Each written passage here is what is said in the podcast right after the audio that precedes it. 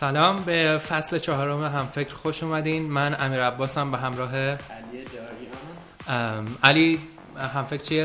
همفکر یه رویداد هفتگیه که هر چهارشنبه 6 تا 8 افرادی که به حوزه کارآفرینی و استارتاپ علاقه‌مندن دور هم جمع میشن و به نتورکینگ و شبکه سازی می‌پردازن.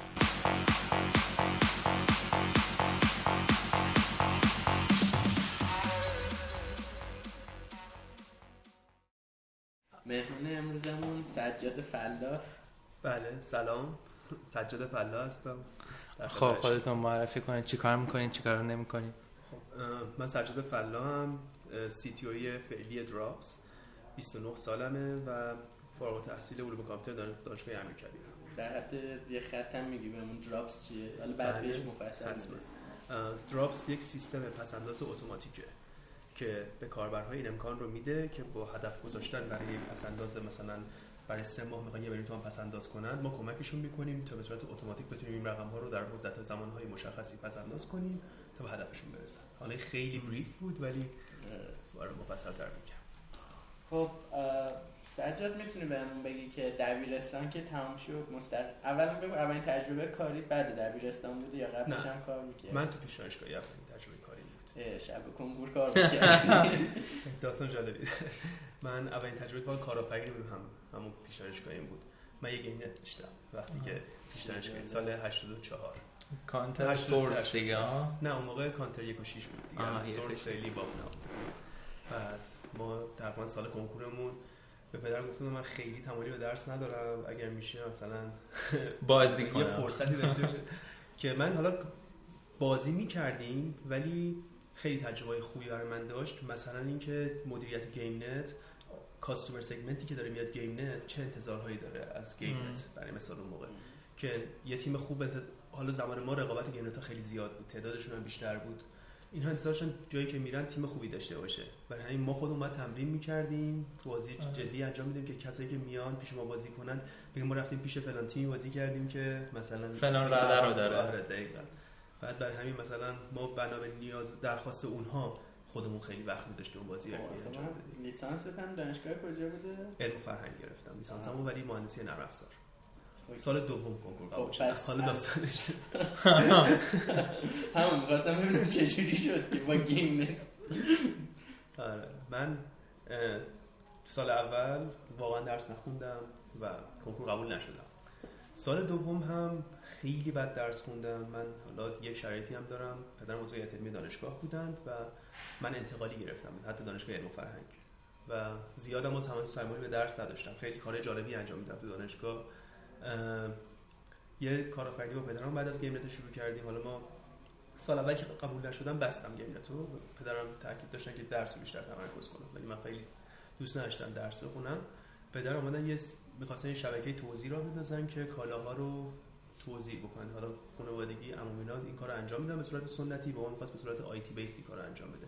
یه محصول نرم افزاری تولید کرده بودند و بعد ام وی پی شون بودش که من خودم باید دو things that don't scale. می‌رفتم بازار خرید انجام میدادم، رکولم می‌ذاشتم با مترو میآوردم، مثلا بعد می‌رفتم تو پراید و می‌رفتیم پخش می‌کردیم به یه سری فروشگاه خرازی اون موقع.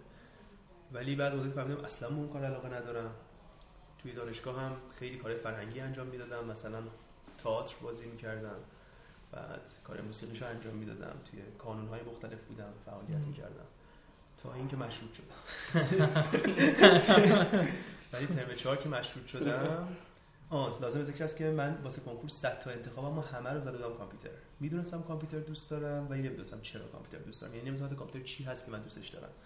فکر می‌کردم اینکه زیاد با نرم افزارهای تعداد زیادی نرم افزار بتونم کار بکنم یعنی کامپیوتر بلدم. تقریبا همونجوری فکر می‌کردم. رشته کامپیوتر اینطوری می‌دیدم. ولی وقتی وارد دانشگاه شدم خب از همون ترم اول دانشجوی کامپیوتر با برنامه‌نویسی آشنا میشن. می‌فهمن که مفاهیم برنامه‌نویسی چیه. من همه درسام غیر از برنامه‌نویسیام بد بود. اون موقع که تازه اولش بود ولی برنامه‌نویسیام تاپ کلاس بودم. خیلی برنامه‌نویسی نسبت به باقی بهتر بود. چون مفاهیمش درک شد، درکی بود. زیاد حفظی به درد نمی‌خوردم و درک می‌کردم مفاهیم. بعد دیگه مشروط که شدم تصمیم گرفتم درسم بخونم، وقت بذارم براش. مسابقات برنامه‌نویسی ACM شرکت کردم و دیگه نقطه عطف زندگی من از اینجایی بود که مشروط شدم، تصمیم گرفتم درس خون بشم. مسابقات برنامه‌نویسی شرکت کردم و مسابقات برنامه‌نویسی لطفی که برای من داشت دانشگاه علم و فرهنگ در حالت عادی خیلی دانشگاه تاپ تهران معروف نیست که بگم مثلا این دانشگاه خیلی خوبی است و تو مسابقات برنامه‌نویسی شما باید با دانشگاه‌های تاپ رقابت کنی، یعنی دیگه در دانشگاه خودت با نمره استاد خودت نیستش که بگی مثلا یه جزوه خوندم تموم. مهم نیست استاد چی درس داده، مهم نیست کدوم کتاب‌ها رو درس داده، مهم اینه که تو قرار رقابت یک شریفی باشه، یک امیرکبیر باشه، یک دانشگاه تهرانی باشه. برای همین من شروع کردم کتاب‌هایی رو خوندم که در سطح جهانی بودن، مثلا می‌رفتم کورس‌های دانشگاه MIT رو نگاه می‌کردم که بخوام یه مفهومی رو درک کنم. حالا کورس اوپن کورس فر داره که چارلز دیسرسن مثلا الگوریتم رو درس می‌داد. بعد من همه چیزو خیلی حرفه‌ای‌تر داشتم یاد می‌گرفتم. بعدم خب خیلی اوضاع خوب داره میشه، شوکم حل تامین برداشتن، چون من حالا پدرم تدریس می‌کردن، علاقه‌ام داشتم کار پدرم ادامه بدم. شروع کردم تو دانشگاه به حل تامین شده بودم. بعد لیسانسم خدا رو شکر خوب بود، یعنی از وضعیت اولش که خیلی بد داشتم انجام میدم تا آخرش یکی از بچه‌های پاپولار دانشگاه شده بودم، 3 سال ACM شرکت کرده بودم و مربی ACM شده بودم و TA کلی کلاس شده بودم. اون آخرش بوست کردی اصلا اساسی عوض شدن کاملا منطقه ذهنی عوض شده بود. داستان مشروطه که مشروط شدم، بعد تا آخرای تابستون به پدرم نمره‌مو نگفته بودم، ایشون هر سال پیگیری می‌کردن. بعد گفت سجاد امسال نمی‌دونم چیکار کنم. گفتم بابا فقط ببین جبران می‌کنم، باقیشو فقط نگاه کن دیگه. نمی‌تونم که جبران کردم، واقعا تلاش کردم که بخوام جبران کنم. گپی بندازیم که بتونیم تیکر رو کات کنیم. ببین صدا خوبه؟ آره خوبه. صدا سجاد خیلی کمه. نه. اوکیه. نسبت به مهمونه دیگه من خیلی آروم صحبت میکنه ولی خب اوکی. اگه بخوای بلندتر صحبت کنی نه اوکی. تون صداش خیلی آروم و متین. خب بعد چی شد که حالا برنامه نویس بودی، احتمالاً میدونستی که میتونی فریلنسی کار کنی و اینا، بعد چی شد ولی رفتی مستر هم خوندی؟ خب این دقیقاً حالا فریلنسینگ، حالا اینجاش از این بعد یه خود نوع جنس کاری من متفاوت شد. من فریلنسینگ انجام میدادم دیگه از آخر دانشگاه، تمام کارهای من پروژه هایی بود که از بیرون میگرفتم و فریلنسینگ انجام میدادم. فریلنسینگ همیشه دیگه که پروژه تعریف میشه برات، تو کدش رو میزنی، پولش رو میگیری، پروژه تموم میشه، دیفاین اسکوپش مشخصه چقدر نهایتاً و ددلاین داره همشون. برای همین اگر نمیرسی پروژه کوچیک برمی‌داری، اگر میرسی پروژه بزرگتر برمی‌داری. اینا رو از کجا پیدا می‌کردیم اول کار که مثلا حالش نمی‌شد اون موقع بود میشه؟ نه من از هیچ، من 2-3 بار سراغ سایت‌های آنلاین رفتم، بیشترم کد این چی پارس کدرز رفتم، پروژه دانشجویی انجام دادم راستش. آره آدم چون وقت درسم خوب شده بود پروژه دانشجویی قبول کردم و انجام دادم. ولی پروژه فریلنسینگی که پروژه پروداکشن کد نیاز داشته باشه برای پارس کدرز و پونیشو انجام ندادم هیچ وقت. ولی توی چیز همش ریفر بوده دیگه، همش ریفر بود. آره آدم‌ها میشناختند من رو، مثلا میگفتن که فلان کسی یک برنامه‌ای نیاز داره میتونی بری قیمت بدی. من می‌خوام ببینم که مثلا الان یه دانشجوی کامپیوتر دقیقاً فکر کنم الان یکی سال سوم چهارم کامپیوتره، می‌خواد ببینه که چجوری آدم‌ها باید اینو بشناسن. بعد بخوان مثلا اینی که الان عدسکت بین ما نبوده بیرون بود، مثلا خاله عمو اینا بدونن که این فرد برنامه نویسش لزوما براش پروژه نمیشه که این چجوری بخوشه پروموت کنه. من بذارید پس بعد دانشگاه یه تیکه واسهتون بگم، حالا برمیگردیم راجع به این صحبت میکنیم. من یه جایی شد که دیگه تصمیم گرفتم به هیچ عنوان واسه کسی بیرون کار نکنم. بعد برای همین من توصیه نمی‌کنم اصلا اینو یاد بدم فنش چیه، چون یه اتفاقی که میفته وقتی شما پروژه رو از بیرون حالت عادی میگیرید، فکر میکنید که مثلا 2 ماه کد می‌زنید، یک ساپورت بلند مدت معمولاً کسی که کارفرماست از شما میخواد. نمیدونم کسایی که حالا پروژه میگیرن برنامه‌نویسی احتمالاً همش واشن که کانسپت چنج نیازهای مشتری خیلی کانسپت معروفی است. شما با یه اسکوپی پروژه رو می‌گیری، در حین کار کاملا اسکوپ عوض میشه، قیمت واضحی نیست ببره بالا. بعد یه کلیپی هم دوستانه حالا فرانش جدیدن ساختن در مورد پروژه گرفتن، یک کلیپ دیدم کلیپ اینا که طرف میاد میگه با 35 تومن دارم. بعد خوشم حرفه‌ای همه چیز میدونه، من تو این نظر میده تو این نظر میده، این واقعیت پروژه گرفتنه. بعد این جایی بود که من تصمیم گرفتم کارآفرین بشم وقتی که دیدم پروژه گرفتن اینطوریه. من از دانشگاه که دقیقاً اومدم بیرون با 5 تا دیگه از هم کلاسیای دانشگاه تصمیم گرفتیم یه شرکتی بزنیم با هم دیگه. 3 تاشون با هم دیگه قبلا یه شرکت هاستینگ گرفته بودن زده بودن که داشت فعالیت می‌کرد، تبدیل کنم اسم ببرم اصلا شرکت دیتا ارقام، حالا هنوز الان فقط دامنه می‌فروشن دیگه. بعد ما رفتیم اونجا به عنوان واحد نرم افزارش، شرکت همزمان پروژه می‌گرفت، کار نرم افزار انجام میدادند، شرکت هاستینگ هم داشت کار سرور و هاست و اینا انجام میدادش و پول در می‌آورد. بعد شانسی ما خورد به دلار بالا رفتن، بعد ما ورشکست شد شرکتمون تو این حالت. اتفاقی افتاده بود اینکه ما دلار رو به صورت سرورهامون رو ماهیانه پرداخت می‌کردیم ولی هاست رو همیشه سالیانه می‌فروختیم. آره دیگه. بعد چون مثلا ما با قیمت پایین از کاربرمون پول گرفته بودیم ولی بعد با قیمت بالاتر سرورهامون رو تمدید می‌کردیم، نقد نیرومون همیشه منفی بود و ما پروژه نرم افزاری انجام می‌دادیم تا کش فلو تامین بشه برای این. آره. ما هیچ پولی دیگه بعد یک سال ما کد زدیم، کار کردیم و پروژه گرفتیم. یار به یار شد. ولی یار به یارش یار به یار شده باشه. این فقط تونستیم هاستمون رو جواب بدیم، با اجاره رو از جیب گذاشتیم تا بتونیم دوومیم، چون بالاخره بعدون تعهد داشتیم. ولی رو رفاقتمون خیلی تاثیر گذاشت این اتفاق. تا بچه‌ها به من گفتن که سجاد کنکور شرکت می‌کنی واسه ارشد. بعد من گفتم راستش من نخوندم ولی کنکور واسه چی شرکت کنم؟ گفتن که بیا شرکت کن دیگه. یه عکس با وبکم کامپیوتر از من انداختن، حالا بعدن کارتو بهتون نشون میدم، کارت دارم. یه عکس خیلی بد. من کنکور شرکت کردم، اتفاقا امیرکبیر قبول شدم. خیلی اتفاقی کنکور شرکت کردم و خیلی اتفاقی امیرکبیر قبول شدم. ولی دلیلی که دانشگاه خوب تونستم قبول بشم این بودش که من وقتی داشتم درس می‌خوندم خیلی فراتر از دانشگاه داشتم درس می‌خوندم. داشتم درس می‌خوندم تو اون دوره لیسانس، تو دوره لیسانسم. برای همین چون تی ای بودم می‌دونستم، چون می‌خواستم یاد بدم مثلا به دیگران، می‌دونستم کجاهای کارو خودم بلد نیستم، کجاهای کتاب‌های مختلف هستش که دانش ندارم، اونا رو سعی می‌کردم درست کنم و از طرفی هم هی بیشتر از سیلابس درس می‌خوندم برای اینکه بخوام تو مسابقات برنامه‌نویسی شرکت کنم. برای همین خیلی کنکور برام ساده بود، هم کنکور نرم افزار هم کنکور علوم کامپیوتر. ولی چون ACM بیشتر به الگوریتم نزدیکه، من فکر کنم علاقه مندیم سمت علوم کامپیوتره که رفتم و دیگه مشغول تحصیل شدم توی ارشد. الان خود برای سوال تو جواب بدم که چه شکلی بچه‌ها خودشون چیز پیدا کنن، اون که اصلا اولین کاره رو چجوری باید پیدا کنن، پرسونال برندینگشون چجوری باشه. من اینو خاطره خودم خیلی خاطرات موفقی نیست. من خودم کاری که انجام دادم چون خانوادم با آدم‌های ارتباط بودن که آیتی رو می‌فهمیدن خوب به پروژه می‌خورد. ولی من توی آواتک ساکر 1 توی لندن بودم که آرایش می‌رسیم، اونجا با یکی از دوستان آشنا شدم که پروژه فریلنسینگ خارجی زیاد می‌گرفت. واسه من قصه‌شو که تعریف می‌کرد این تو دوره لیسانس تاره؟ نه این تو دوره آواتک آشنا شدم با این بعد از اصلا بعد از کلا ارشدم با این دوستان آشنا شدم. این واسه من تعریف کرد که چیکار کرد که پرسونال برندینگ خیلی خوب داشت، تا اینکه مثلا 3-4 تا مسترکارد $12,000 پر همیشه داشتش و دغدغه‌اش این بود که وقت نبندن این یکی از کارتاش کلی پول از دست بده. میگفتش که کاری که ما انجام میدادیم که ما یه پروژه رو اومدیم با یه قیمت $1 مثلا بیت کردیم، گفتیم بیا فقط ما ریویو بنویس. تو سایت freelancer.com هم رفتن این کارو کردن. پروژه رو انجام دادیم، یه تیمم استخدام کردم کنار خودم با هم دیگه این پروژه رو انجام بدیم. بعد اونها دروپال کار می‌کردند، یک ماژول اوپن سورس درس حسابی دروپال هم آماده کرده بودند. میگفت این از این دوتا کار من از اون ریکامندی که توی سایت فریلنسر داشتم و از اینکه ماژول اوپن سورسی به در بخور دروپال هم دیولپ کرده بودم، پروژه خارجی بهم خورد. چون پروژه خارجی دیگه سرازیر شد، دیگه سرازیر شده بود دیگه. من پروژه رو می‌گرفتم، پخش می‌کردم ببینم بچه‌های دانشگاه، بهشون حقوق میدادم و این پروژه رو پولش دوباره دست من می‌بود. یعنی یک چرخه درآمد ایجاد کرده بود. که آره. خب بعد این فاصله که افتاد اولین استارتاپتون، اصلا ایده‌ای که باش ورود کردید به آواتک چی بوده؟ از کجا به ذهنتون رسیده؟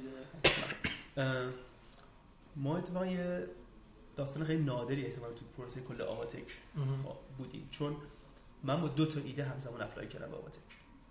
من اون شرکتم که ورشکست شد دوباره برگشتم فریلنسینگ، ولی از یه جایی تصمیم گرفتم که قطعاً میخوام کارآفرین بشم. حالا چرا درسو ول کردم و کارآفرین شدم، حالا بعدا واسه میگم. درسو ول نکردم، یعنی تموم کردم ولی دیگه نرفتم سمت دکتر. ولی ها تصمیم گرفتم کارآفرین بشم. بعد توی این کارآفرینی چند تا پروژه امتحان کردیم. مثلا برای آرایشگاه خانم‌ها تصمیم گرفتیم یه اپلیکیشن بنویسیم واسه نوبت‌دهیش مثلا. تصمیم گرفتیم سجاد از این کارو انجام بدیم. ولی در چون ارشد داشتم تو دانشگاه شروع کردم تدریس کردن. من 2.5 سال سابقه تدریس تو دانشگاه دارم. بعد یکی از نیازهایی که اساتید دانشگاه داشتند این بودش که یک وبسایتی که دانشجوها بتونن برن سراغش، اونجا محتوای استاد میتونن راحت دانلود کنن، جزوهاشو دانلود کنن، بتونن بدونن که مثلا کلاس تشکیل نمیشه، کلاس تشکیل میشه، یه رفرنس خوب داشته باشه. بعد اینکه بتونن اساینمنتاشون رو آپلود کنن روی اون و بتونن اون نمرهشون رو اونجا ببینند و حالا یه سری فیچر سایتی تو ذهن من بودش. از نیازی که وردپرسی هست واسه اساتید با نیازهای خاص اساتید، اسمش سایت تیچ بود. بعد اینو من برگشتم به کوفاندر همون لندن، یه محمد توتیا هست اسمشون، از توی دانشگاه علم و فرهنگ با هم آشنا شده بودیم. حالا راستش اینه که من TAش بودم اون موقع که با هم آشنا شدیم، ولی با هم دوست موندیم و دیدم بچه خیلی شارپی هم هستش. بهش گفتم محمد من کدشو میزنم، بیا مدیریت کار دست بگیر. من یه خود الان مدیر نیاز دارم تیمم. من خودم رفتم سمت مدیریت، تیم دیولپمنتمو خیلی قوی ندونستم. گفتم که من از همشون بهتر دیولپ می‌کنم، من برگردم دوباره دیولپ کنم، یه نفر بیارم که کار مدیریت رو انجام بده. بعد که محمد قبول کرد و اومدش، گفت اون محمدم با کارآفرینی آشنا بود، گفتش که کاستمر سگمنتت مشخصه، پروداکت مشخصه، جذابه برام. من تصمیم گرفتم با تو همکاری بکنم. دیگه سایتش شروع کردیم با هم کار کردن. خب مفاهیم کارآفرینی بلد بودیم جفتمون، تصمیم گرفتیم که گراوند بیلدینگ از ساختمون زدیم بیرون، محصول نداشته رو فروختیم. به 4 5 تا استاد فروختیم قبل از اینکه به قیمت محصول رو لانچ بشه اصلا. آره. یکیشون گفت شما حساب بده پول واریز کنم مثلا تو اینها که حتی درآمدم کسب کنیم از قبل، محصول که حتی نداشتیم فقط ایده‌اش رفتیم مطرح کردیم، ولی ولیدیت کردیم که این ایده وجود داره و چون ما کاسمران اینترویو کرده بودیم فهمیدیم که اگه چیکار بکنیم اینها بیشتر جذب میشن که ازش استفاده بکنن. که مثلا اینکه حالا اگه کسی خواست این کارو انجام بده فیچر ستی داشته باشه که به بچه‌ی استاد یاد بده. مثلا ما فهمیده بودیم که اگر بیام روی این مانور بدیم که من به بچت یاد میدم که بچت بتونه دیتا رو بذات وارد کنه و نیاز نباشه کسی، اینا دوستان بچه‌هاشون سر کار بذارن، دوستان براشون شغل ایجاد کنن. خیلی دوست داشتن چنین چیزی رو و این مثلا یه صحبتی بود که من از دل مصاحبه‌های با استادها یاد گرفته بودیم که اینو بهشون میگفتیم و سریع طرف قانع میشد که مؤدب بخواد دیگه پول بده. بعد یه ایده همش هم لندن مثلا 2012 که مشکلی هم که اونجا دیده بودیم مشکل سرعت و پهنای باند دانشگاه بود. همه یک فیلم یکسان رو دانلود می‌کردن. این حالا فینووا هم همین مشکل رو داریم. کلا وقتی اینترنت شیر میشه همه یک محتوای یکسان رو عیناً دانلود می‌کنن. مثلا یه فیلم جدید که بیاد همه دانلود می‌کنن. بعد گفتیم خب اگر من می‌دونستم که دیگران چه فیلمی دارند یا دیگران چه کتابی دارند یا دیگران چه چیزی دارن که می‌تونم من به اشتراک بذارم، خیلی از هزینه‌های اضافی که دارم میدم کلاً کم میشه. زندگی اشتراکی به منطقی‌تر میشه وقتی این کارو دامنه لند them رو لند THEM این رو ثبت کرده بودیم و این یه رویا بود، ولی من چون برنامه‌نویس دسکتاپ بودم اون موقع وب بلد نبودم هیچ وقت سراغش نرفتم. بعد که برنامه‌نویسی وب یاد گرفتم کارآفرین شده بودم، گفتم رونیو مدلش چیه، چون نمی‌دونستم رونیو مدلش چیه دیگه دنبالش نرفته بودم. تا اینکه آواتک یه توییت کرده بود توی استارتاپ ویکند بانوان که ما داریم لانچ می‌کنیم اولین اکسلراتور ایرانی. من کانسپت اکسلراتور رو میدونستم، مثلا با اکسلراتورهای خارجی آشنا بودم و میدونستم که چی کار دارن میکنند. خب خیلی فرصت خوب دیدم که منم برم توی اکسلراتور از فرصتش استفاده بکنم. دیگه یه همایش گذاشتن، 3 تا اکسلراتور موقع خودشون رو معرفی کردن. سارا یوزینگر از طرف آواتک خودش اومد معرفی کرد، از طرف مپس فرهاد چیز کورنگی آره کورنگی اومدن معرفی کردن، پدرو کورنگی بودن ایشون معرفی کردن و از طرف دیمونت هم یه نفری که الان اسمشون خاطر نیست مسرورون هم بودن، یه نفر دیگه بودش فکر کنم که اومدش یادم نیست دقیقاً کی اومد ارائه داد. 20 تا ارائه دادن و ما کانزم پروز 3تاشون نمیدونیم چقدر ما فکر کنیم یه دونه هستیم 3 تا اصلا. بعد کانزم پروزشون با هم مقایسه کردیم، احساس کردیم تو اون مقطع زمانی آواتک بیشتر از برنامه داره، پروگرامش مشخصه، همیشهش مشخص‌تره نسبت به دو تای دیگه. کسی گفتیم با پروگرام آواتک بریم. بعد ما مکاتبه کردیم که آقا ما سربازی نرفتیم. گفتم مشکلی نداره، سربازی ایرادی نداره، چون ما بزرگترین مشکل جفت کوفاندرها این بود که هیچ کدوم سربازی نرفته بودیم. الان رفتیم؟ نه فراریم. قایبم ولی نرفتم. بعد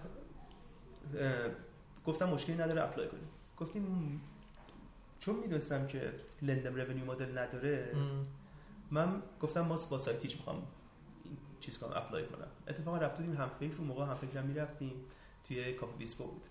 با هادی صحبت کرده بودم و این ایده سایت ساز اساتید رو بهش مطرح کرده بودم که تو بندم مثل اینکه اولین استارتاپ هادی هم همین بوده. آره که آره توی انگلیس اکومدیوم یه همچین اسمی هم داشتش که با هادی چندین بار راجعش صحبت کرده بودیم در مورد این استارتاپ. بعد ازش مشورت گرفته بودم که چیکار بکنم. دیگه هم این استارتاپ سایتیچ رو اپلای کردم. بعد که اپلای کردم تموم شد پروسش، من ایمیزم به سارا ما یه استارتاپ دیگه داریم که خیلی بهش علاقه داریم ولی نمیدونم که اپلای بکنیم یا نه. بعد گفتم که چیکار کنم، گفت واسش یه وقت بگیر واسه اون هم بیا مصاحبه ببینیم چیه.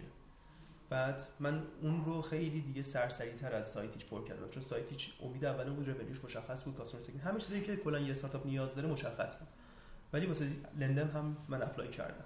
2 تا وقت پشت سر هم دیگه گرفتیم که بریم من و محمد و یکی دیگه از عصایی که اون موقع با ما همکاری میکرد با هم دیگه رفتیم تو آواتک که گرافیک دیزاینر بود اون موقع. تو آواتک محسن صحبتی که ما کرد بعد از اینترویو اول گفتش که ببین ما از تیمتون خوشمون اومده، تیمتون جذابه و بهتون می‌خوایم فرصت مسابقه دوم رو بدیم، ولی فقط با یکی از اینها. ما نمی‌تونیم بهتون بگیم که بیا جلوی داورهایی که حالا سعید رحمانی قرار بود بیاد بشینه، محمدی ها بودش اون موقع، هادی فرنود میواد میشست و هنوز احمدی اینها می‌خواستن بشینن، نمیشه شما دو تایید بیاید ارائه بدید، یکی که بیشتر پشن دارید. و یک جمله گفت که من تصمیم گرفتم لندن رو انتخاب بکنم. گفت یکی از ایده ها رو انتخاب بکن که 5 سال از زندگی تو بخوای روش بذاری و بگی که من این 5 سالی که دارم میذارم احساس خستگی ازش نکنی.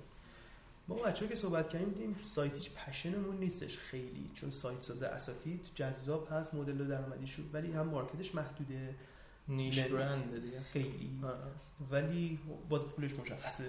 ولی مثلا لندن در عوض پتانسیل جهانی شدن داشت که چون مشابه خارجی هم نداشت حداقل موفق که ما بشناسیم، گفتیم که شروع بکنیم، اگه کار بگیره کلا میتونیم در اسکیل جهانی باشیم کار بکنیم دیگه. ما لندن رو برای یعنی دل به دریا زدیم با محمد، گفتیم محمد واقعا سایتیش پشن جفتمون نیست، بیا لندن بریم دیگه. سایتیشو گذاشتیم کنار رو با دامنش من خالیه که خاص بگم سایتیش دیگه دامنش هم نداره. بعد لندن رفتیم توی چی تو آواتکو پذیرفته شدیم، رفتیم سایکل یک قاطی 20 تا تیمی که اونجا بودن.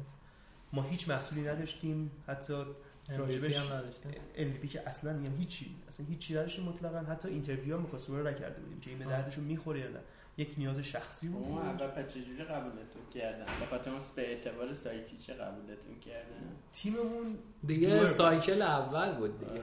اتفاقاً سایکل اول یک پتانسیلی که آواتک داشتیم که تیم‌های خوب رو، چون هیچکس تقریبا نمی‌دونست آواتک چیکار می‌خواد بکنه، یه سری تیم‌های خیلی خوبی که داشتن کار می‌کردن مثل تسکولو شاید چند صد میلیون تومان، حالا 100 200 میلیون تومان پول خرج کرده بود قبل از آواتک. میگفتش من میخوام بیام که اسکیلم بکنه، یا مثلا کسی مثلا اخبار رسمی تقریبا 8 ماه لانچ بودش و لانچ که نبود با معنی لانچ ها، ولی جایزه برده بود جای مختلف. ویدیو کریشن حالا خیلی استارتاپی بودش که سید استارز برنده شده بودن و بعد استارتاپی برند اومدن سایکل یک که آواتک دعوتشون هم کرده بود. مثلا من فهمیدم بعدها که چند تا از این استارتاپ ها رو محسوبشون گفته بیاید این فرصت رو استفاده کنید ببینید چطوری بوده. یعنی اینطوری نبود که فقط همه این ما باشن که خودشون اینترویو پروسه رو گذرونده باشن. خیلی ما شانسی رفتیم داخل. من یه برداشتی که دارم که شیرینگ اکانومی لندن تو شیرینگ اکانومی مثل استارتاپی هستن که داراییتون محدوده و میخواید با شیر کردنش ارزش بیشتری خلق کنی، مثل اوبر مثلا اینا میان شیرینگ اکانومی، ایربی‌ان‌بی میان شیرینگ اکانومی. بعد اینا بوم شیرینگ اکانومی بود توی اون مقطع زمانی، همه داشتن راجع به شیرینگ اکانومی صحبت می‌کردن. اینکه آواتک هم یک استارتاپ شیرینگ اکانومی داشته باشه براشون جذاب بود. یعنی بالاخره آقای رحمانی و محسنین آدمای باهوشی اند، میدونن که مثلا چه پورتفولیوی دست جمعی درست کنن. 20 تا تیم بود، حالا یکیش هم بدون MVP اشکال نداره، ولی تعریف شیرینگ اکانومی داره، یه تیم جوون اسکیل جهانی فرصتش وجود داره. این شاید دیدن که فرصت بدن، حالا نه اینوستینگ کردن از اون تو مقطع تو انتخاب اولشون که 25 میلیون تومان بدن، نه درصدی داشتن سر. گفتم بیان مثلا 2 ماه فقط فرصت رو در اختیارتون داشتن، یه پری اکسلراتور برام ببینید اصلا واقعا اونطوری هستن که بعد برداشتشون هم از من و محمد مثبت بود که ما آدم‌های دوئری هستیم، اگر چیزی رو تو ذهنمون داریم چون قبلا هم انجام دادیم میتونیم یکم انجام بدیم و فرصت به ما دادن. بعد چی شد که دیگه داستان لندن تموم شد؟ همون سر اینکه رونیو مدلش نداشتی، ما 3 بار پیوت اساسی کردیم لندمون توی آواتک. بعد چون محصولی که با اینترویو شروع نشده بود خیلی زیاد توی نمیدونستیم دقیقا چیه وقتی لندم شروع شد، بعد هر دفعه یه مدل رو کامل طراحی می‌کردیم، مصاحبه می‌کردیم، به نتیجه می‌رسیم، طراحی می‌کردیم، محصول تموم می‌شد. بعد که محصول تموم می‌شد می‌رفتیم به کاستمر عرضه می‌کردیم، رفتارشون رو می‌دیدیم، بر اساس فیدبک‌های رفتار یوزر روی محصولمون محصول دوم می‌دیدیم مثلا چه نقصایی داره. بعد محصول دوم رو طراحی می‌کردیم، محصول سوم رو طراحی کردیم. ما بعد از 3 محصول هر 2 ماه تقریباً یک محصول از صفر می‌زدیم و با یک کاستمر مثلا چند هزار تایی بودیم، ولی هیچ کدومشون نتونستن اون ولیویی که ما نیاز داشتیم رو دریافت کنن.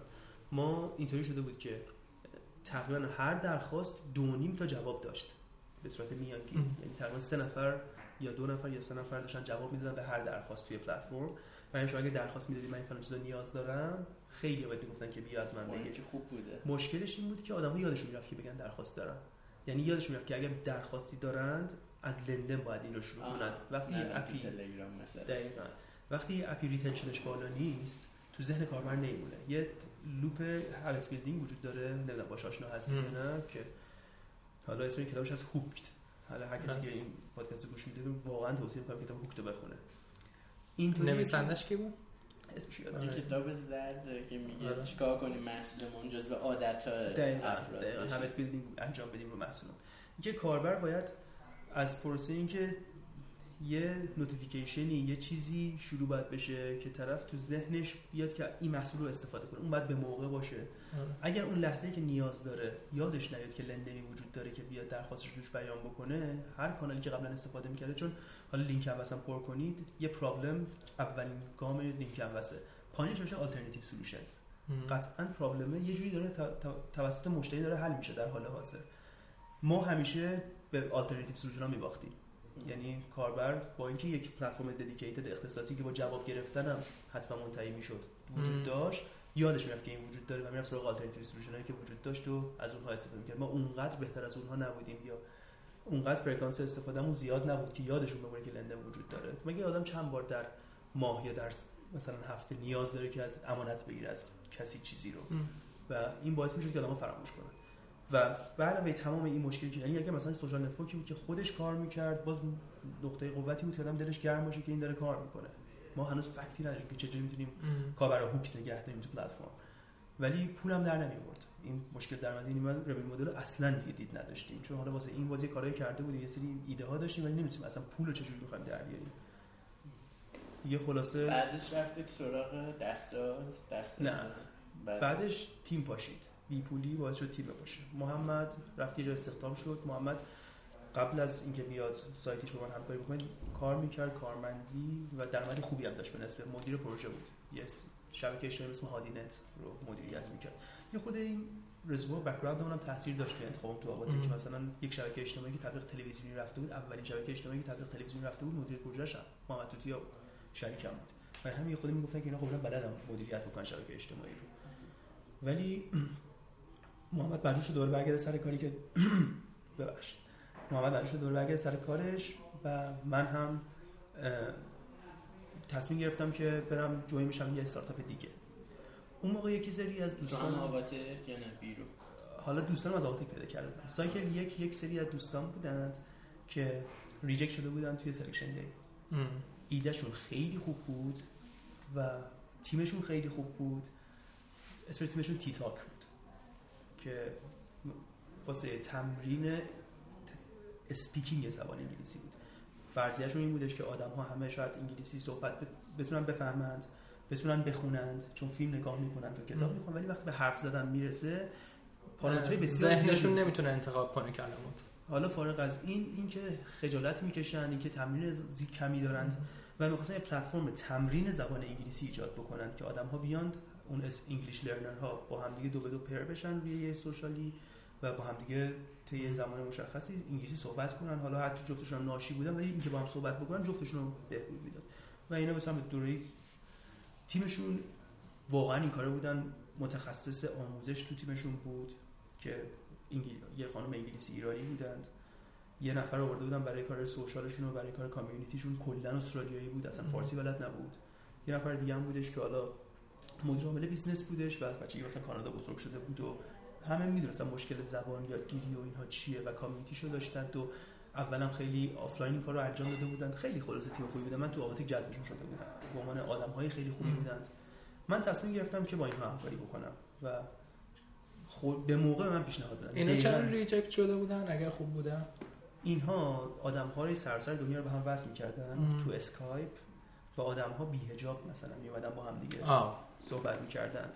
یه خورده شر داشت، یعنی نمیشه بگم مثلا خیلی سوشال بود. سوشالی بودش که ایرانی‌ها هم مثلا بی‌حجاب جلوی اسنپ چتی بود. آره اسنپ چتی بود واسه تمرین زبان بود، ولی خب دردسر داره دیگه. آدم‌های وقتی شما می‌خواید مثلا یه کار جدیدی رو تو ایران راه بندازید، معمولاً حواستون به همه جوانب باشه دیگه. نه واسه خودتون دردسر الکی که لازم نیست بخرید. دیگه فکر کنم آواتک بلند. من برچم که به خاطر این بود که مثلا مشکل جدیدی برای خودش خلق نکنه، داره یه کار جدید انجام میده، حرکت جدید انجام میده، دیگه مشکل اضافه نداشته باشه. دیگه اینا اینجا کرده بود. ولی از درون خود نتورک اینا اینوستر پیدا کرده بودن، یه آفیس خیلی بزرگ 300 متری گرفته بودن تو به موقع من پیشنهاد دادن. منم چون تیمشون رو میشناختم و تازه از استارت اومده بودن، گفتم من باهاتون همکاری میکنم و یک ماه باشون زندگی کردم. در واقع اونا کولیوینگ میکردن با هم دیگه. من یک ماه همه بنده واسه دام جمع کردم، رفتم پیش اونا زندگی کردم و شاید یکی از بهترین تجربه‌های زندگی خودم بود وقتی که اونجا رفتم. تا اینکه الانم هنوز فعالن. الانم هنوز فعالن و شیلی‌ان. ایران دیگه نیستن. هم تیمشون اون خانم جمع کرد رفتن. آره جمع کردن و یه دونه گرانت دولتی شیلی گرفتن. رفتن شیلی و اون خانمی که استرالیا بود از تیمشون جدا شد. الان همون آقا و همون خانم که هم زن و شوهرم بودند کماکان توی شیلی دارن فعالیت میکنن تو تیتاک ادامه میدن. من به خاطر مشکل سربازی اینها می‌خواستن قطعا از کشور خارج بشن، من نمیتونستم از کشور خارج بشم و این اصلی ترین عاملی بودش که مانع از این بود که من بتونم باشون بلند مدت همکاری بکنم. حالا اینا باید به فکر این بودن که پول واسه من وثیقه بذارن، بعد قید وثیقه هم بذارن، میگفت واسه اونم محدوده، شرایط مالیش سخته. نشد دیگه که من بخوام با اینا همکاری کنم. بعد یک ماه دیگه نتونستم ادامه بدم و همشون ترسشون جدا بشن. این تیتاک تموم شد. بعد ما وقتی تو آواتک بودیم، حالا الان دارم جلوتر میرم. خوبه در دیگه میری جلو خیلی خوبه. من تو آواتک که بودیم، استارتاپ لندن یک استارتاپ ویترینی خیلی خوبه. ما تقریبا جایزه‌ای نبود که اونجا برنده نشیم. مثلا ما اون موقع چیز آیبریج برلین بودش. ما اونجا فول فاند برنده شده بودیم وقتی اپلای کرده بودیم. به این معنا که شاید یه سری از تیم‌های آواتک 4 تا تیم بودن که فول فاند بودن ولی همشون از جیب هزینه کردن، بعداً گرفتن پول از این اسپانسرشون.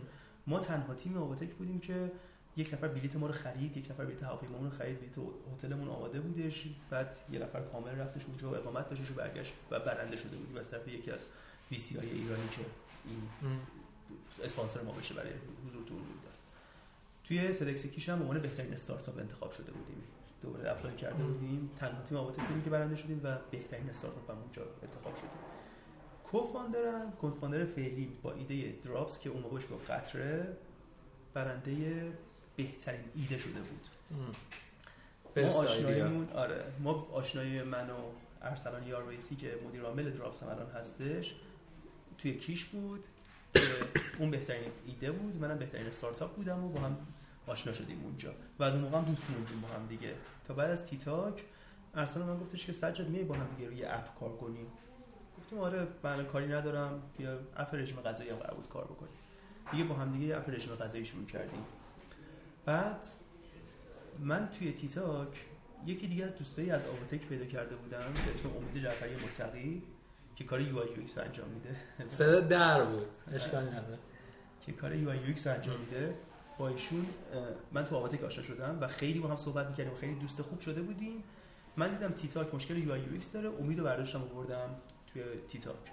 ولی تا آخر تیتاک من یه نتیجه گرفتم و به همه جا اعلام کردم که من استارتاپی راه نمیندازم که امید توش نباشه. یعنی گفتم من هر کاری بکنم که باید امید باشه. امید باید باشه. اگه امید نباشه من کارمند میشم. من آدم رو امید رو بیشتر از هر چیزی ولی امید دادم و میدم هنوز که هشتگ خوب.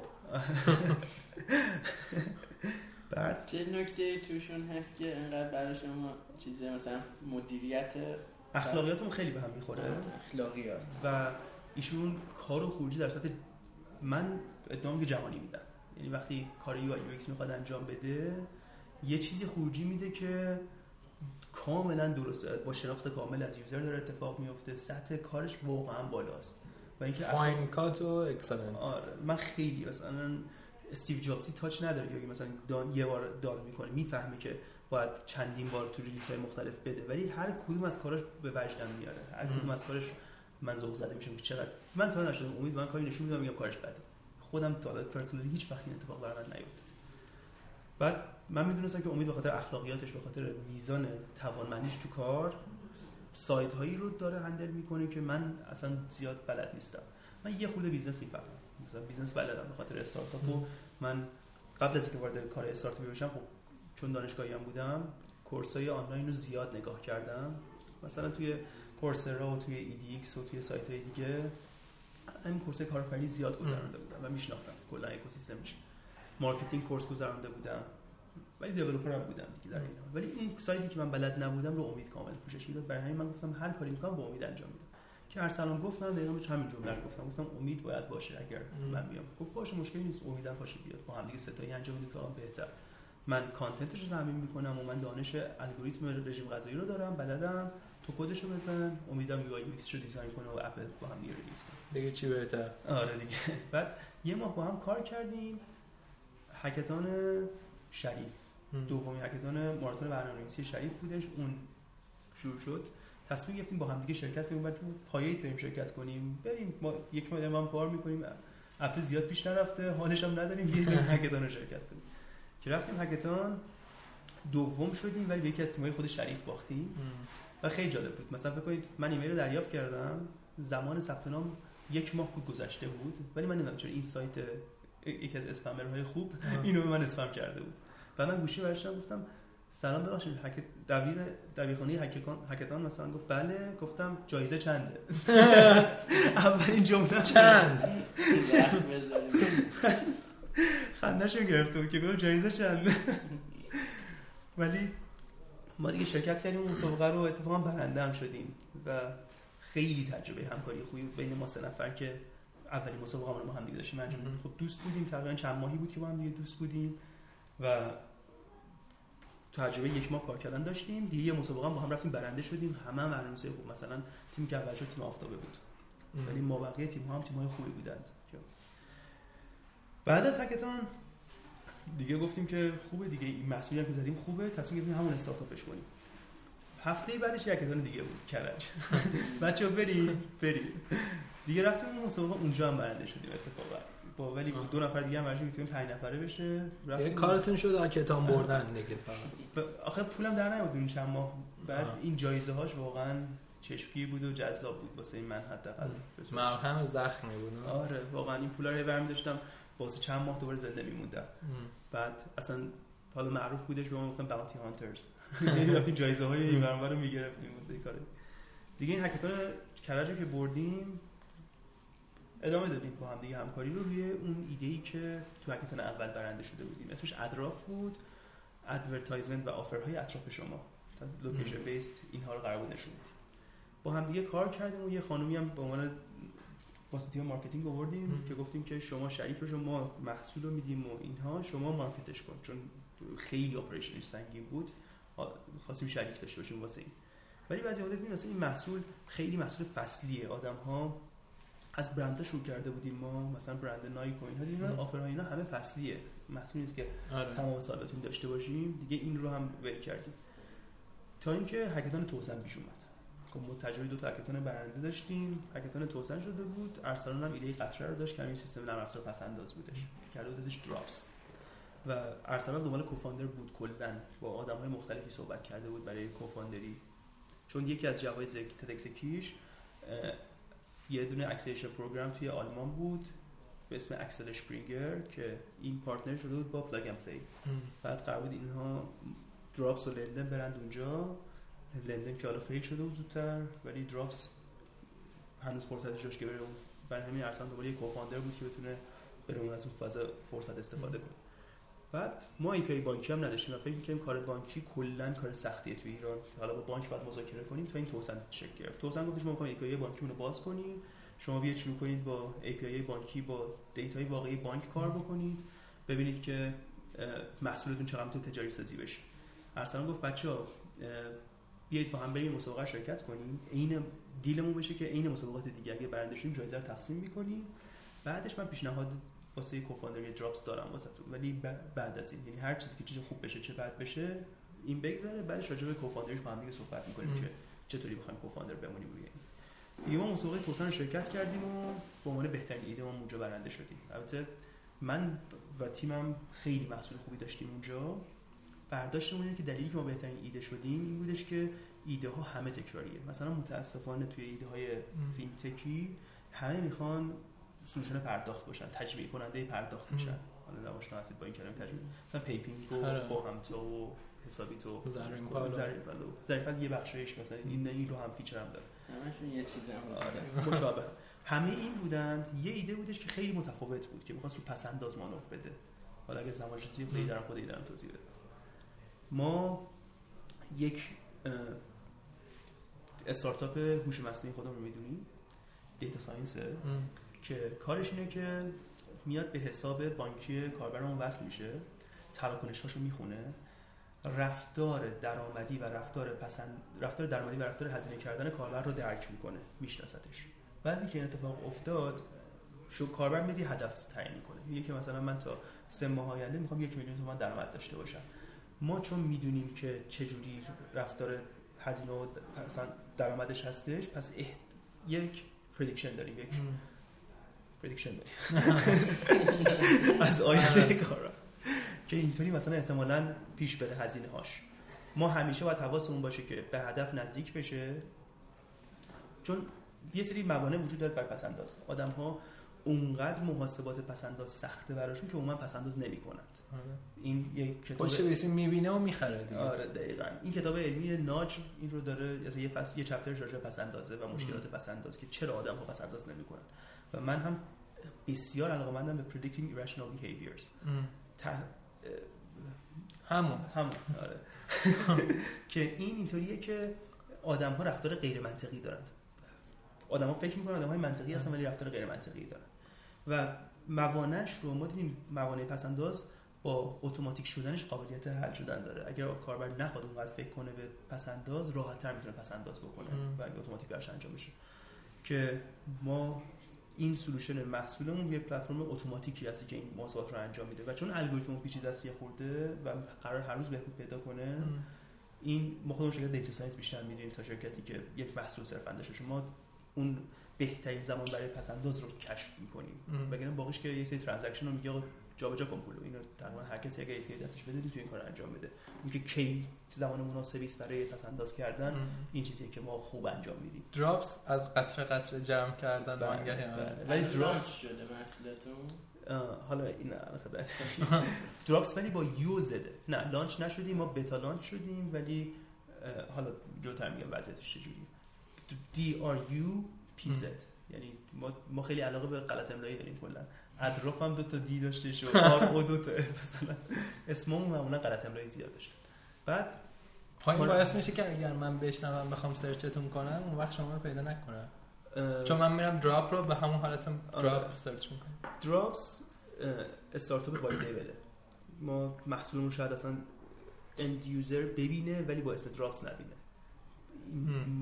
ما یه ایشو اعتماد داریم، این مشکل تمام فینتکی است، مشکل فقط ما هم نیستش. این که چرا یک نفر حساب بانکی شاید به دست ما بسپره و ما باید این رو رفع کنیم برای ما راسته این مسئله از طرف بانک این ارائه. ما دقیقاً این کار کردیم که سولوشن ما سولوشنی هستش که شما روی اینترنت بانکتون می‌بینید، مثلا میرید توی اینترنت بانک بین تمام گزینه‌هایی که وجود داره یه بخشی از پس‌انداز هدفمند، حالا اسمش دراپز یا نیستش هر چیز، اون چون تو اینترنت بانک دیده میشه کاربر همیشه می‌بینه که بانک به ترانزکشن‌هاش دسترسی داره.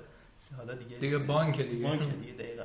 و همین چون ما اسممون خودش برندش اونقدر برامون امروز مهم نیست، خیلی روی این که پس یعنی به صورت پارتنرشیپ کار می‌کنیم با بانک. ما کلا وایت لیبل اصطلاحاً به این نوع مدل درآمدی میگن وایت لیبل. ما تمام تکنولوژی رو می‌بریم تو سمت بانک، در اختیارشون قرار میدیم و بانک برندش میاد روی این.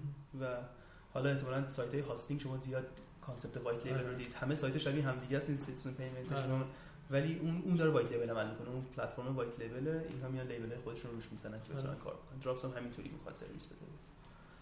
بعد دیگه حقیقت توسن ما به خاطر اینکه ایدهمون متفاوت بود، با اینکه محصول خیلی خوبی داشتیم که خیلی هم خوشگل بود، ولی مجبور بودن که ما رو انتخاب کنن، اون بهترین ایده این فرضیه ماست. حالا ممکنه غیر از این باشه ولی این فرضیه‌مون. بعد دیگه ما بعد از اون رسمی با هم دیگه کوفاندر شدیم.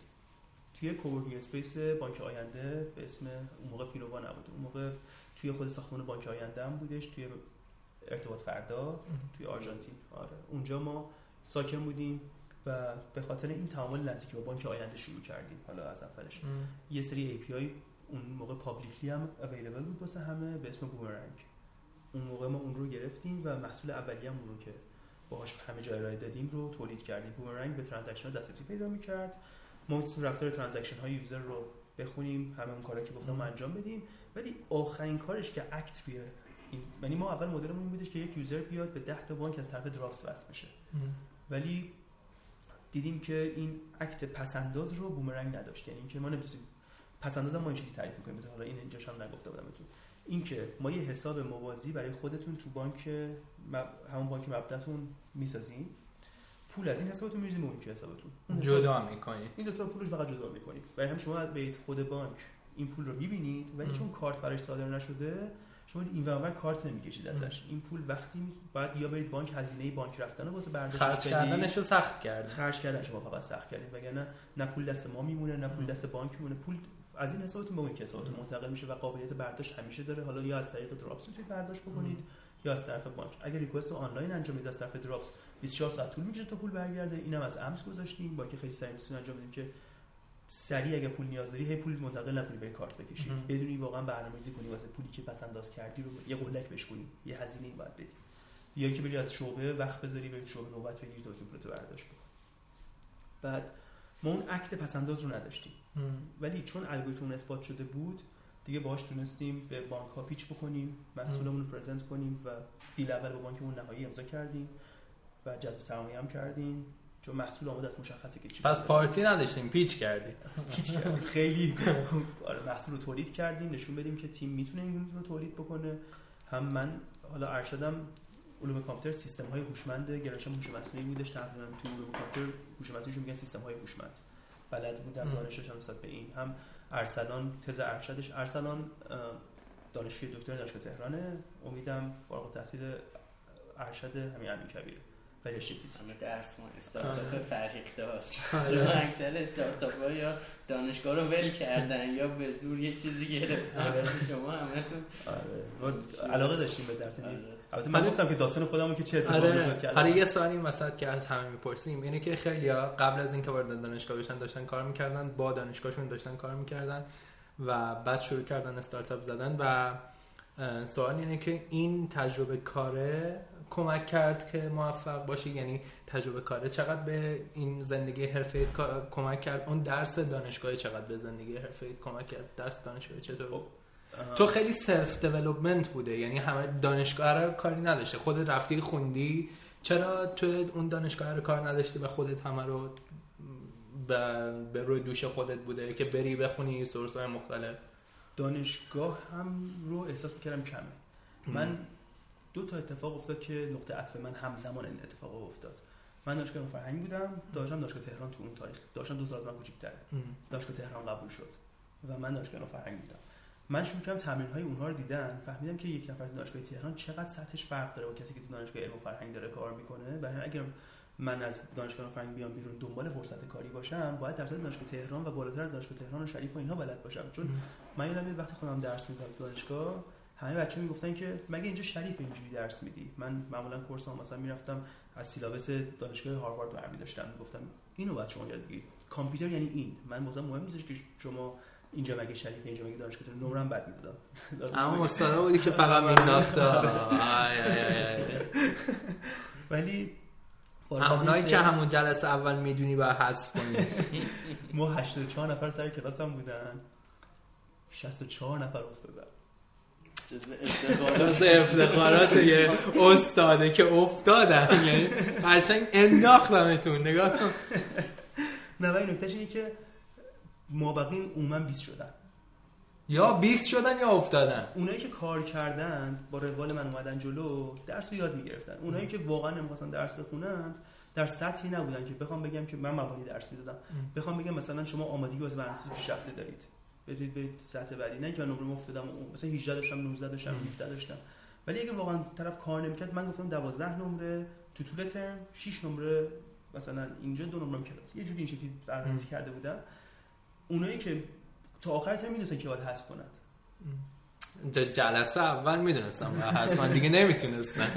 آره بعد من خودم شخصا کار حرفه‌ایم اونقدر تعدادش مثلا با بانکی نبود هیچ کدوم، قطعاً با کاری که الان دارم انجام میدم هیچ کدوم سابقه کار بانکی نبودش و عموما هم داشتم دسکتاپ اپلیکیشن می‌نوشتم، ولی الان من تجربه وب موبایل رو دارم، چند سال دارم وب موبایل می‌زنم. الان یه نفر که تو دانشگاه، الان مثلا بگیریم تو همین دانشگاه امیرکبیره، این سلف دیولپمنت الان کمک میکنه، یا مثلا من اینکه تو دانشگاه امیرکبیرم و گفتی آره مثلا دانشگاه تهران امیرکبیر تمریناشون خوبه، من به این دانشگاه بسنده کنم یا نه بعد برم خودم یه چیز یاد بگیرم؟ حتما باید تخصص داشته باشید. شما هیچ وقت به درد بازار کار نمیخورید مگه که یه چیزی تو کارتون درست باشه. این واضحه. همه چیزا، حتی اگه جنرال منیجر باشید و جنرالی همه چیزا بلد باشید، این باز با جنرال نالج شما نمیتونید استخدام حداقل دراپز بشید. دراپز نیاز داره که تو یک چیزی شما بتونید خیلی زغده باشید، به درد بخورید. الان ما تیم تخصصمون 3 نفر هستیم که ستام داریم کد میزنیم. امید و ارسلان و من هر سه تا داریم کد میزنیم، ولی من سی تی او ام. اسم من حالا استارتاپ سی تی اوش خیلی معنی نداره. مدیر فنیش منم که دارم کد رو تحویل میگیرم و کوالیتی اشورنس کد با منه، ولی امید و ارسلان کد میزنم. ارسلان کار بیزنس رو انجام میده، من با جلسات بانکی شرکت میکنم، با هم دیگه مارکتینگ استراتژی اگر لازم باشه میدیم، با هم دیگه هر کاری لازم باشه انجام میدیم، ولی مسئولیتش با ارسلانه چون تخصصشه، کارشو بلده، دانشجو دکترای این رشته است. و امید هم یو آی یو ایکس دیزاینر با اینکه نظر میدیم، ما مثلا میگیم اینجاشو تغییر بده، اونجاشو اینطوری بکن، ما فیدبک کاستمر میدیم، ولی تخصصش ما تخصص و مسئولیت گردن امیده. امید پروداکت منیجر من هستش که من مدیر فنی، مدیر عامل و پروداکت منیجر که مدیر محصولمون که داریم کار میکنیم با هم دیگه. و همین یک چیزو خیلی خوب بلد باشی، بلکه اینکه باقی چیزا رو سر در بیاری، گنگ نباشی، ادبیات مشترک داشته باشی. من خیلی آدمای فنی دیدم که اصلا درک نمیکنن ساید بیزنس رو، خیلی فقط فکر میکنن بیزنس یه خطی هم. آره دقیقاً، فکر میکنن بیزنس کدشون خوب باشه خودش کار میکنه. این بزرگترین اشتباهی که آدم فنی میتونه بکنه، چون بیزنس خیلی ابعادش بیشتر از اینه که شما بخواید فقط با کد جلو ببریش. و خیلی از نوع‌های بیزنس دیدم که فکر می‌کنم پول می‌ریزن، آدم فنی میاد کنار هم دیگه، مثلا میان میشینن، یه دفعه قلوب پی محصول در میاد، این محصول رو میتونن بفروشن. اصلا واقعا اینطوری کار نمی‌کنه، روابط این شکلی نیستش. باید تو با هم دیگه دیولپ بشن و یک تیم هم باید باز هم کانتینیوسلی خودش رو رشد بده. ما تو کور ولیوامون آموزش مداوم و استفاده از بیس پرکتیس‌های دنیا رو داریم توی کارمون. من قاعدتاً امروز بلد نیستم، ولی یه روزی بعد اینا بلد بشم و هر چی یاد بگیرم و بهترین چیزی باشه که داره استفاده میشه تو دنیا، چون کور ولیو بیزنسمونه که داریم کار انجام میدیم. حالا تو این مقطعی که هستین، جواب سوالت نبود، ببخشید من مقدمه زیاد میگم. تو این مقطعی که هستین ویژنتون چیه؟ دراپز ما در چند لول میام این ویژن رو میبریم. ویژن اول خب مارکت داخلیه که بانک ها باید بتونیم، چون مدل وایت لیبله، باید سعی کنیم با بانک های بیشتری تعامل بکنیم. گام بعدی باز گرفتن بانک، گام یوزر ساتیسفکشن، بتونیم کاربرهایی که مشتری اون بانک هستن رو تعدادی که راضی بکنیم و ببریم بالا. بعدش خروج از ایرانه، یعنی این رو بهش فکر می‌کنیم که بتونیم، چون مارکت پسنداز وجود داره در هم آمریکا هم اروپا، ولی اینا وارد مارکت هم دیگه نمیشن. خیلی مارکت فینتک مارکت جدیدیه نسبتاً، چون تکنولوژی بانک‌ها جدیدن اون تکنولوژی آداپت میشن.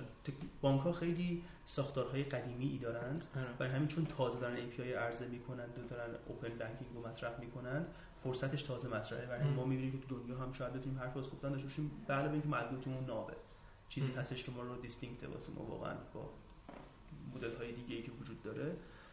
ولی ما یک سولوشنی می‌خوایم بشیم که فاینانشال اسیستنت کاربر باشه. یه همچین چیزی داریم برای خودمون می‌بینیم که هر چیزی که در حوزه مالی به ذهن کاربر میرسه لازم مشاوره‌ای و اکتی دراپز رو بتونه روش حساب بکنه که بتونه اسیستش کنه، چون واقعا حوزه مالی حوزه پیچیده‌ای برای یک آدم عادی است. من میشم میگم سود مثلا بانک‌های مختلف چه جوریه، این حساب بانک با این حساب بانک چه فرقی داره، چرا باید این حساب مردم سواد مالی پایینی داره. دقیقاً. و یادگیریش هم کار ساده‌ای نیست. چون بعد واقعا کار بورینگ، کار بورینگ رو خیلی رافیام. من خودم مالی میخونم. خونه. دقیقاً. و ما هدفمون اینه که با تکنولوژی بتونیم کاری بکنیم که همونقدر که همه چیز دنیا فان شده و لذت بخش، مالی رو هم بتونیم راحت بکنیم. خدا رو شد یکی اومد به این فکر افتاد.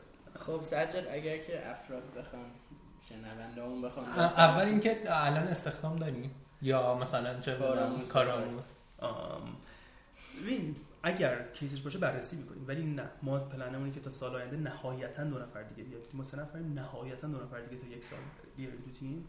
ما خیلی چون با کورس آشنا هستیم. اون 1 نفرم 100% دیلر یعنی مارکترتونه دیگه؟ آره. نه خب آخه خودتون کد میزنید.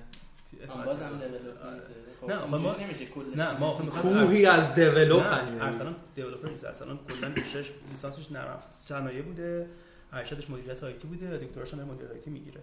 بره سمت کاری که بیشتر نیاز هست و تخصصش رو داره. ما داریم ازش استفاده میکنیم توی تیم دیولپمنت، با اینکه ارسلان تخصصش دیولپمنت نیست، به خاطر اینکه ما دیولپر الان کم داریم. وگرنه آدم‌های خود تخصصی تر کار خودش، مثلا امید داره دیولپ میکنه، امید باید، من اعتقاد دارم فکرش باز باشه، بتونه خلاقیت بزنه و بدونه که تو محصولی که اون تو انتظار داره بهش بده.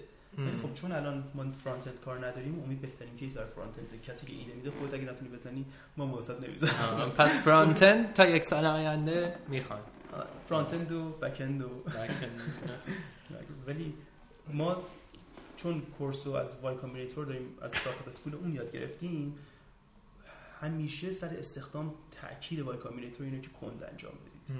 فایر فاست، هایر سلو. و ما خیلی تاکید داریم که اگر واقعا یه جایی نرسیم که واقعا تیم نتونه اون کارو تنهایی انجام بده، اون موقع باید استخدام بکنیم. ولی برای کارآموز اگر فرصت نامی باشه شاید بررسی بکنیم که مثلا خب راه‌های ارتباطی با شما چی میتونه باشه؟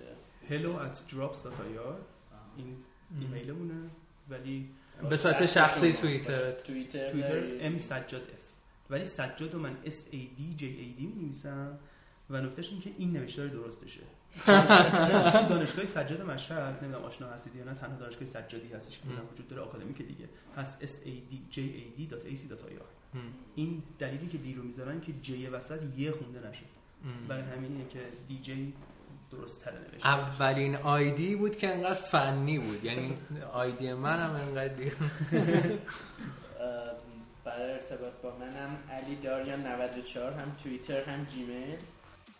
یه چیزی رو بهتون توضیح بدم که این فصل ما پادکستمون رو منتقل میکنیم و میریم جاهای مختلف که با آدمای مختلف صحبت کنیم، دیگه توی استودیو نیستیم، به همین خاطره که صداهای در وا میشه یا یه دینگ دینگ میاد، ما رو ببخشین. و اینکه وسطش دیگه سلفه میکنیم و این حرفا دیگه، اینا همش به خاطر اینه که داریم خودمون رو منتقل میکنیم. خیلی عالی. آقا اگر حرف آخری هست بزنین. من توصیه که میکنم که اگر کسی تازه میخواد استارتاپ شروع کنه، با استارتاپ اسکول شروع کنه. چیه سایت استارتاپ اسکول؟ سایت و یه سری ویدیوهای آموزشی آنلاین روی یوتیوب هستش برای کارآفرینی وای کامبینیتور. توی دانشگاه استنفورد یه دوره گذاشته که این رو داره آموزش میده، سماتمن کورس داره برگزار میکنه، فوق العاده کورسای خوبیه و از اول به دانشجوها هم توصیه میکنه که اگه میخوان استارتاپ را بندازن چیکار باید بکنن، چطور کوفاندر پیدا کنن، راجع به ابعاد مختلف تیم، راجع به از 0 تا 100 دیگه دقیقاً چه نوع بیزنسی هستن. بیزنس مثلا ما بیزنس انترپرایز محسوب میشه، انترپرایز کار کنن یا واسه اند کاستمر کار کنن، همه اینها رو راجع بهش صحبت میکنه. برای همین این کورسی هستش که من اکیداً توصیه میکنم و تا میتونن یاد بگیرن. هیچ وقت یادگیریو کنار نذارن، چون توی این اکوسیستم که همش باید آپدیت باشه. باید آپدیت باشی، چون باید به روز باشی. دنیا داره جلو میره و این با دنیا بتونی همگام باشی، باید یاد بگیری. از منتورهای خوبم حتما استفاده کن که میتونن راهنمایی کنن. خیلی عالی. علی خیلی متشکرم از سجاد به خاطر وقتی که برامون گذاشت. تا بعد خدا نگهدار.